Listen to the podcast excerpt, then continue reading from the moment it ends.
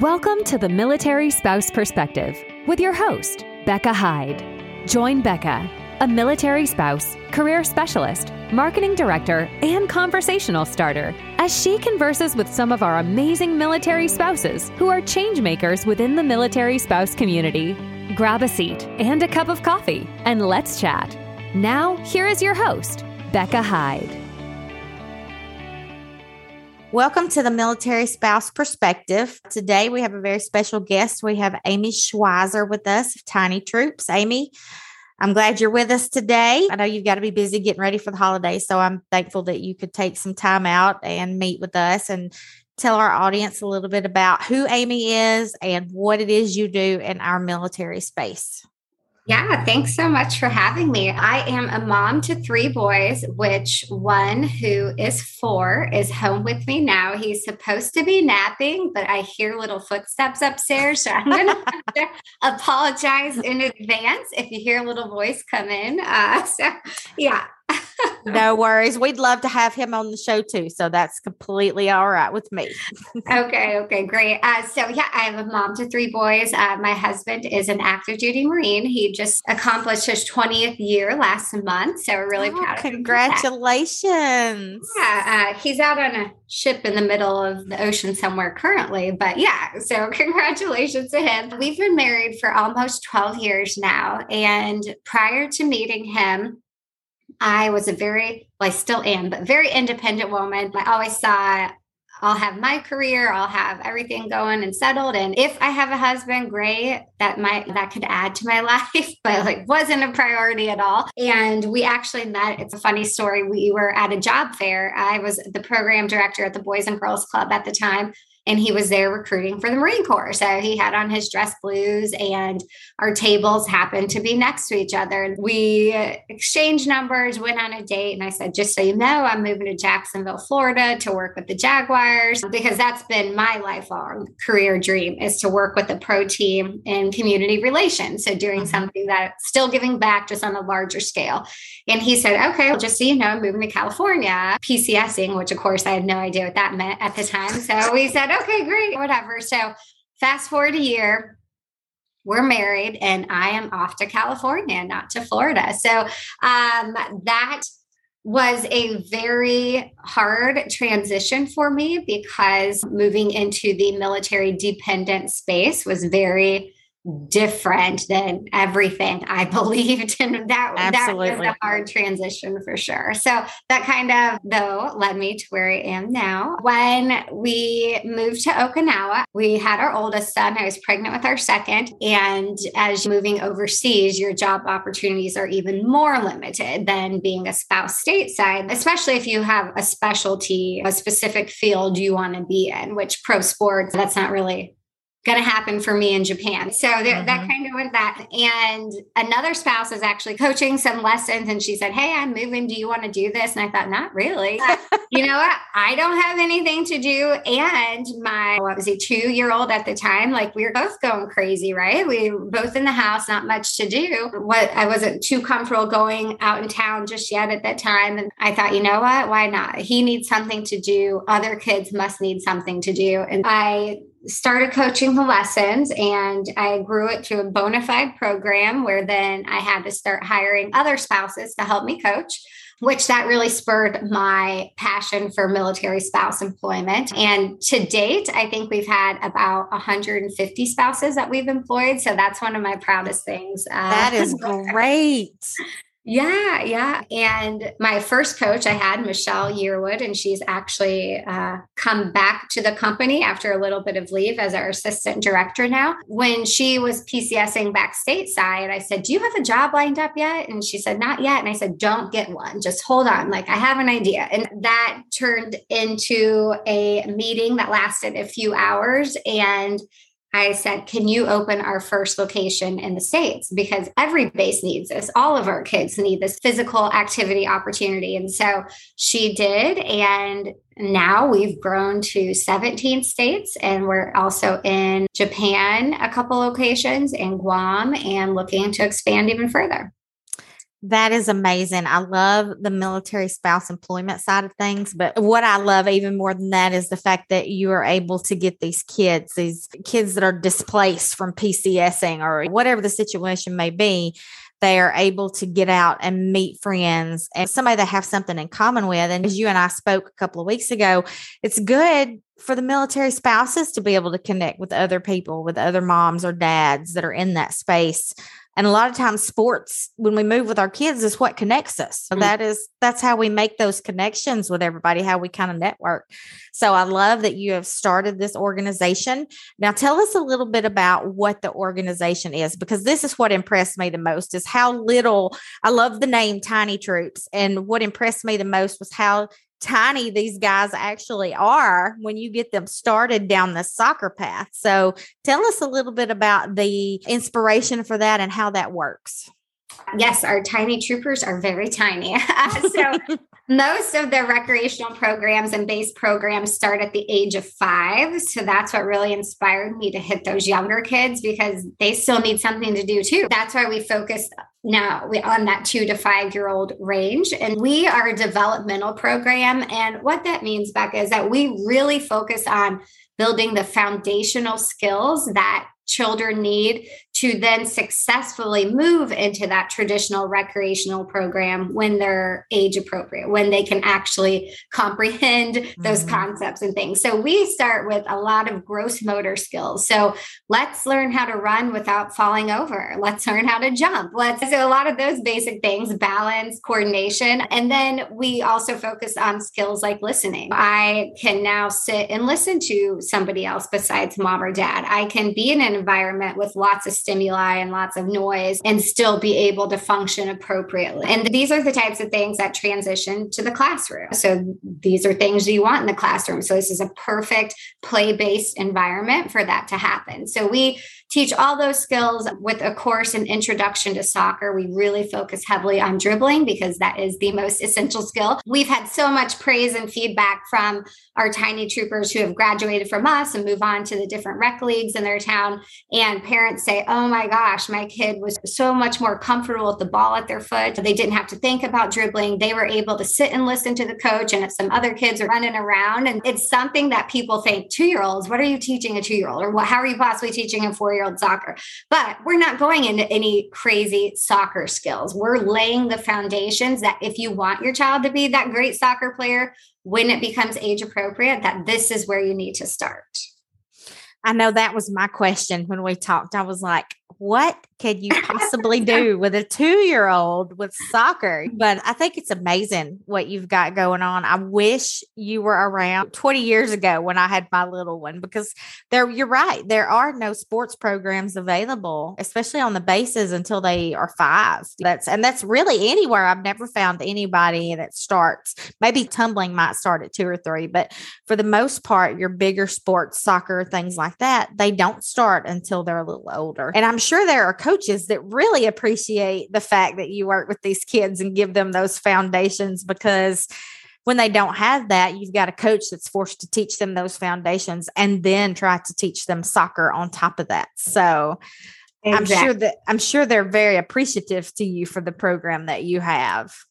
yeah, and we've heard. I was at one of my son's games a couple months ago, and I heard a parent say, "Gosh, these kids just need the foundations." and I thought, "Yes, I know. This is what it needs." And so that was just a fun moment for me because so often they move into those traditional leagues, even now at the age of three and 4 mm-hmm. That even though it's as cute as can be, it is cute watching those kids run around because they have no idea what's going on it's not doing what the parents actually want them to do, which is to teach them how to become a great soccer player. But mm-hmm. that's just the traditional picture that we all have of, oh, soccer, we're going to see the traditional game that you see on TV. But at three and four, they're literally cognitively not able to process anything to do mm-hmm. with soccer barely. Yeah, that's why we focus on that.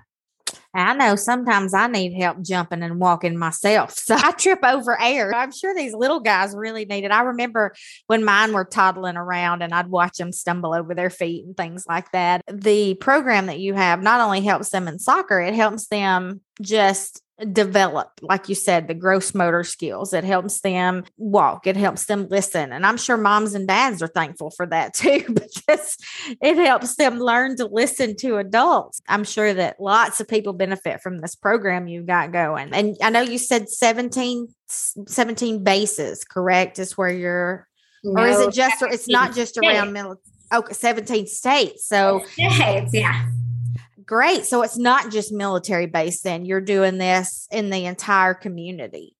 So we are always near military bases because the heart, uh, how we first started was I want our military kids to have equitable access to sports like mm-hmm. the civilian kids do. And so we uh, want to play right near base. So it's not this like 45 minute drive. And we do monthly registration periods so that our kids, whenever they can play, we want to be there for them to play. There's so many times that you PCS and you miss signups. So now your kid can't start playing for another three months or four months, or mm-hmm. you're going home for a month of leave. And so mom and dad don't want to sign you up because they feel like it's wasting money because you're going to miss a month of the play. So we do it month to month. If you played in January and February and took off March and April and then moved to a different state where there's tiny troops and you start playing in May, you know, whenever it is, we want to be there. Almost all of our locations are just off base at a local park or school. So we are open to any kids. So we welcome civilian kids in our program because that's one of the things we really want to try to foster too is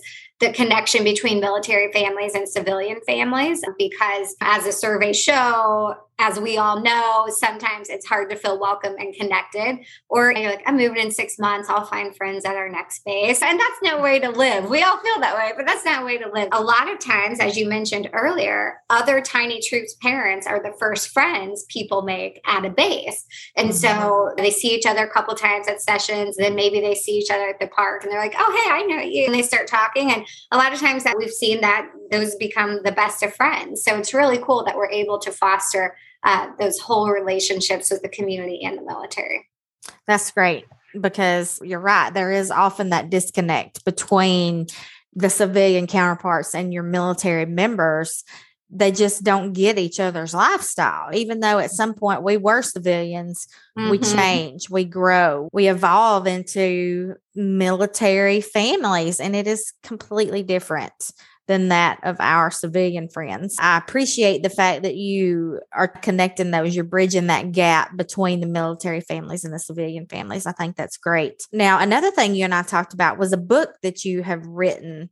Would you share a little bit about that with us?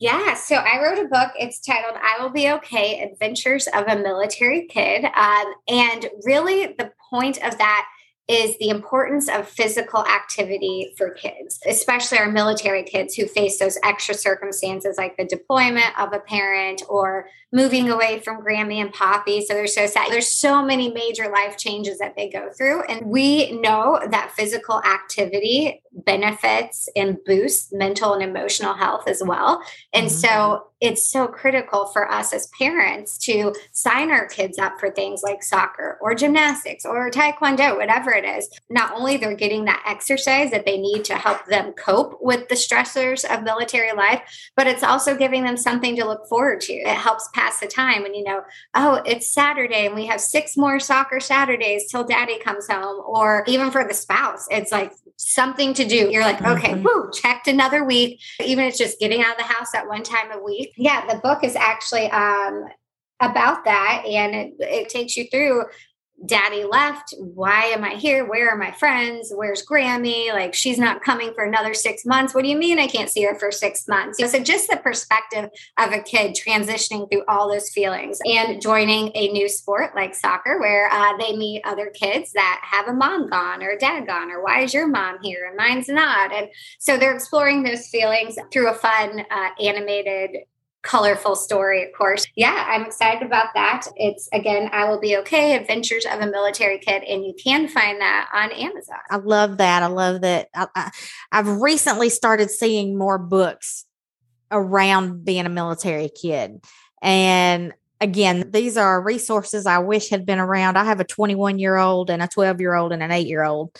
And we got out of the military when my youngest was six. So even with that though, she felt the stressors of PCS and of daddy being gone, of mommy going crazy because daddy's yeah. gone and life's happening. The dog's eating the couch, the kids throwing up in the corner, the cat ran out the door. You know how it is. It's yeah. always, yeah. it's just, it's complete chaos, it seems like, when our service members are gone. I think that's a great resource for even the parents to be able to sit down because a lot of parents can't talk to their kids. They don't know how to talk to their kids about the feelings and the things that they've got going on. So it sounds like this book is a great resource for that to yeah. open up that conversation between kids and parents. So kudos to you. You're doing such amazing things in our military community and in the civilian community.